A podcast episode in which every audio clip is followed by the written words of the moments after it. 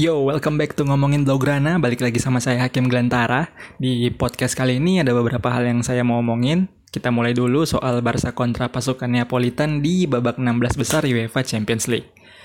Meski Barca punya keuntungan gol tandang berkat golnya Antoine Griezmann di San Paulo, situasi masih 50-50 dan Barca harus memastikan nggak ada lagi remontada-remontada musim ini.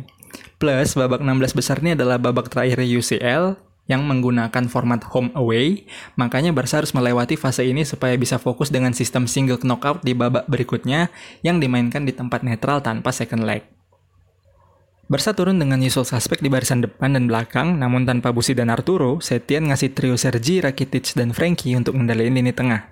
Sementara itu di sisi lapangan berbeda, di bawah Mister Napoli ada Ospina, dilindungi oleh Di Lorenzo, Manolas, Kulibali, Mario Rui, lalu Fabian, Dome, Jelinski di lini tengah, kemudian Kalehong, Martens, dan Insigne yang baru pulih cedera di barisan depan. Di atas kertas, formasi kedua tim adalah 4-3-3, tapi saat pertandingan berjalan, Barcelona ternyata nerapin formasi yang sama saat bertemu Villarreal terakhir kali, yaitu 4-3-1-2, Griezzi jadi second striker. Tapi formasi ini hanya berlaku saat Barca tidak memiliki bola.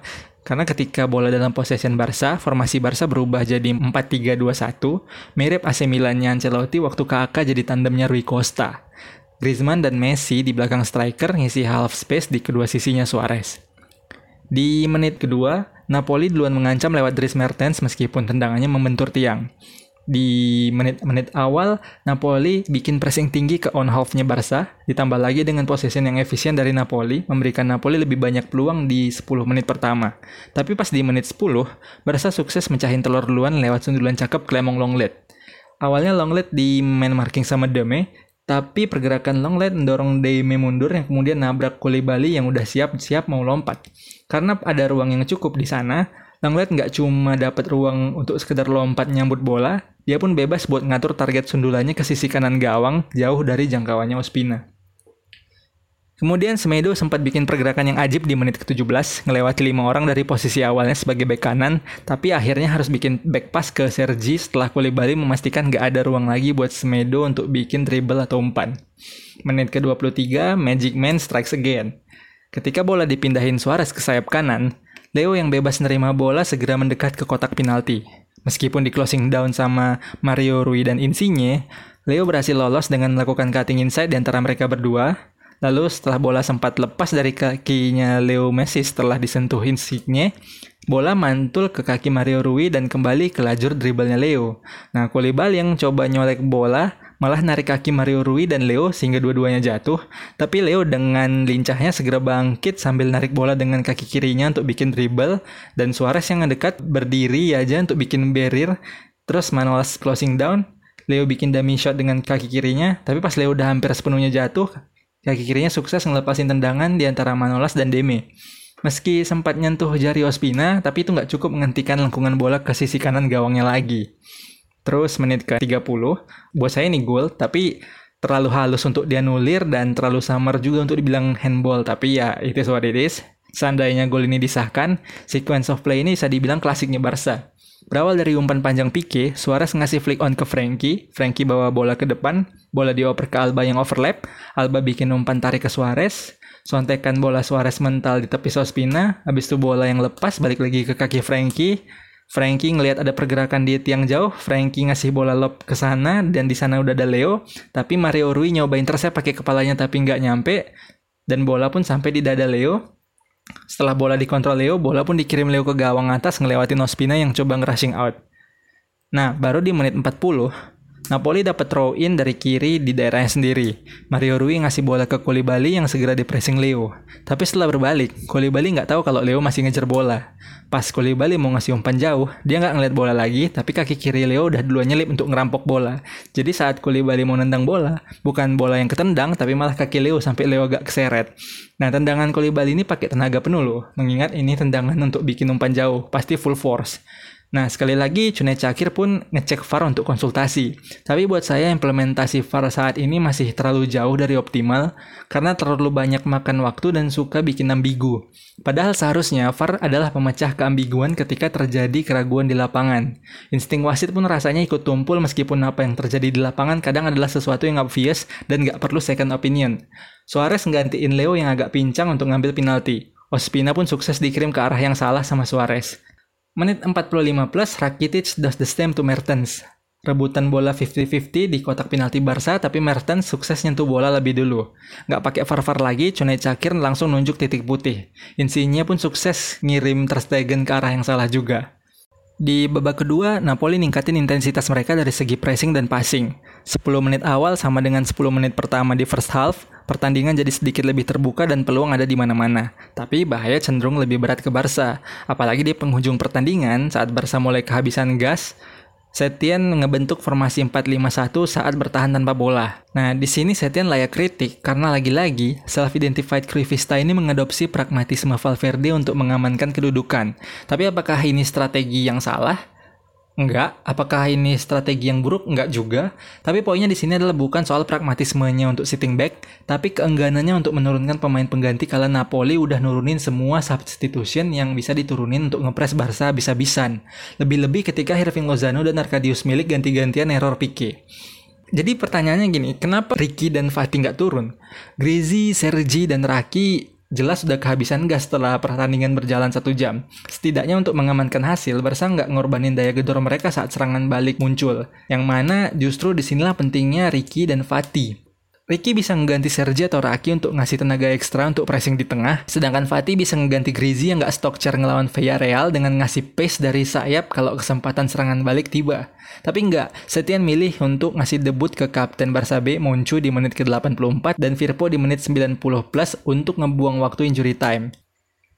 On a positive note, ini adalah salah satu penampilan terbaik Frankie musim ini, meskipun beberapa waktu sebelumnya saat diwawancarai media Katalan, Frankie bilang dia nggak puas dengan performanya musim ini, dan ngelawan Napoli, Frankie sukses nunjukin improvement.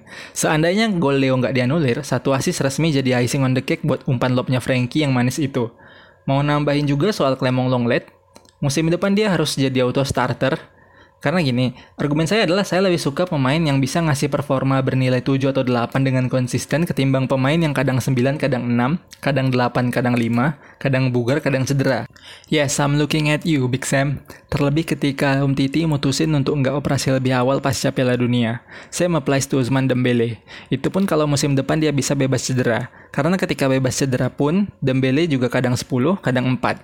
Ini udah tahun ketiga, musim depan udah tahun keempat, dia udah nggak berstatus wonderkid lagi, jadi jangan sampai progresnya Fatih dan Trinkau stuck cuma gara-gara dia dimainin karena dia pemain termahal kedua Barca dan Dewan Direksi nggak mau harga jualnya terjun bebas. Next up, raksasa Bavaria di kuarter final. Setelah ngelihat gimana Bayern ngegulung Chelsea dan progresnya di Bundesliga, saya eh, nggak terlalu optimis karena penampilan Lewandowski lawan Chelsea itu proper masterclass, tambah lagi dengan pressing tinggi Bayern yang bisa dibilang mendekati pressingnya Liverpool saat ini. Playing from the back tuh bakal jadi suicide method Barca kalau seandainya Pique, Longlet, dan Busi nggak bisa ngasih masterclass untuk urusan ngedistribusin bola ke depan. Belum lagi masalah kecepatan. Bayern punya winger depan belakang yang sama kilatnya. Walaupun Koman masih diragukan tampil, masih ada Nabri, Perisic, Alfonso Davis yang overlap dari kiri, Pavard kalau dia jadi wingback kanan, atau bahkan Coutinho kalau dia main. Seandainya Coutinho main, ini juga bakal jadi ajang pembuktian dia sama parent clubnya. Ini bakal jadi matchup yang menarik sekaligus mengerikan gimana barisan lateral Barca bisa coping dengan sayapnya Bayern. Tambah lagi Thomas Müller yang juga jadi ancaman ekstra seandainya Lewa berhasil diisolasi. Rom Deuter satu ini bisa bikin gol, bisa juga bikin assist, terbukti dengan jumlah assist yang sama dengan Leo musim ini yang jadi rekor assist terbanyak di Bundesliga. Sejak di asuhan si Flick, Bayern sukses direktorasi menjadi tim yang komplit dan teringginas, berbanding terbalik dengan Bayernnya Niko Kovac. Pokoknya Sabtu ini, Barca needs another masterclass as a team Nggak ada cara lain untuk ngalahin Bayern yang lagi panas-panasnya kayak gini. Saya berharap di Lisbon nanti yang muncul adalah Barca 2015, bukan Barca 2013. Next, saya mau ngomongin soal baju baru Barca. Well, well, well. Baju pertamanya kok rasa-rasanya kayak Crystal Palace ya. Jadi garis-garis kuning yang misain biru merahnya itu loh. Tapi ya, much better lah karena akhirnya Barca ngembalin strip vertikalnya. Udah muak saya dengan baju Barca ala Kroasia ini. Nah, untuk jersey kedua, ini. Ini baru greget. Ini baru cakep. List emasnya tuh no problem, tapi baju warna hitam polos tuh selalu nampak elegan dan berkelas buat saya. You can never go wrong with black. Tapi setelah jersey ini dirilis, saya nemu sesuatu yang menarik soal jersey kedua Barca ini. Jersey kedua Barca ini sama persis dengan jersey tim asal Afrika Selatan yaitu Kaiser Chiefs yang didesain khusus untuk ngerayain ulang tahun ke-50 klub itu tahun ini. Perbedaannya cuma ada di logo klub, sponsor, dan bentuk kerah. Sisanya sama persis. Dilansir dari gold.com, marketing director klub berjuluk Amakosi ini Jessica Motaung mengungkapkan kalau mereka sedikit kecewa karena mereka melewatkan kesempatan ini untuk meningkatkan pemasukan dengan desain eksklusif kit baru mereka itu. Buat saya sih masuk akal, karena artinya bajunya kan nggak jadi the only one lagi karena Barca juga punya desain yang sama. Tapi meskipun demikian, dia juga menyatakan kalau it's a beautiful jersey dan dia berharap kalau warna emas dan hitam juga bisa ngasih Barcelona kesuksesan yang sama dengan kesuksesan yang diraih oleh Kaiser Chiefs. Nice. Sukses terus buat Kaiser Chiefs dan Barcelona tentunya. Anyway, saya pun sebenarnya kurang puas dengan beberapa desain jersey Barca belakangan-belakangan ini, khususnya kotak-kotak Kroasia tahun ini dan jersey musim 17-18. Saya lebih suka jersey mereka semasa zaman-zaman total 90 dulu. Tapi ya sekali lagi nostalgia gimana pun ceritanya kan selalu mempengaruhi memori kita kan. Tapi ya entah kenapa template jersey zaman Total 90 tahun 2004 atau 2005 dulu tuh meskipun seragam ke semua klub yang pakai Nike dan bedanya cuma di warna aja, tapi beberapa desainnya tuh relatif bervariasi sama beberapa klub kayak jersey pertama Arsenal, jersey 1 2 dan 3-nya Barca, terus jersey pertama MU, jersey ketiga Juve, jersey ketiga Inter dan beberapa jersey klub lain. Kelihatan lebih cool aja gitu. Tapi sekali lagi ya, zaman berubah, industri berubah, desain pun pasti ikut berubah. Dan semoga ke depan nggak ada inovasi-inovasi desain ngaco lagi lah dengan jersey Barca. Vertical stripe, dua warna, blaugrana, full stop. Jadi ya, segitu dulu lah ocehan saya di podcast kali ini. Senang rasanya bisa lanjut bikin podcast. Makasih banyak dan sehat selalu buat semua yang udah dengerin. See you next time. Totsunit Fem Forza. Forza Barca.